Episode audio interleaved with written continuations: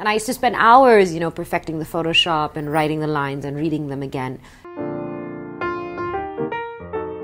I'm under no illusion that I'm out here reporting on, you know, very serious matters and crime and world peace. And as much as I can, I try to do, you know, my little bit on uh, topics that I, you know, care about. So, so like breast cancer awareness or child abuse or things that I can, in my small way, lend a voice to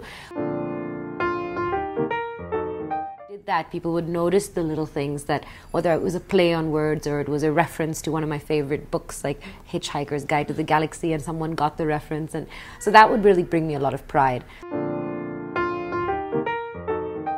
a real high was I'm sort of self-taught, right? I never really, I mean, I studied English literature, but I didn't really learn anything about Photoshop or WordPress, and I spent a lot of time on the internet and quit my job at Channel V, much to everything that I've grown up thinking, no, you mustn't give up your regular job and income and start something on your own. And we just dove in, and there's been no looking back.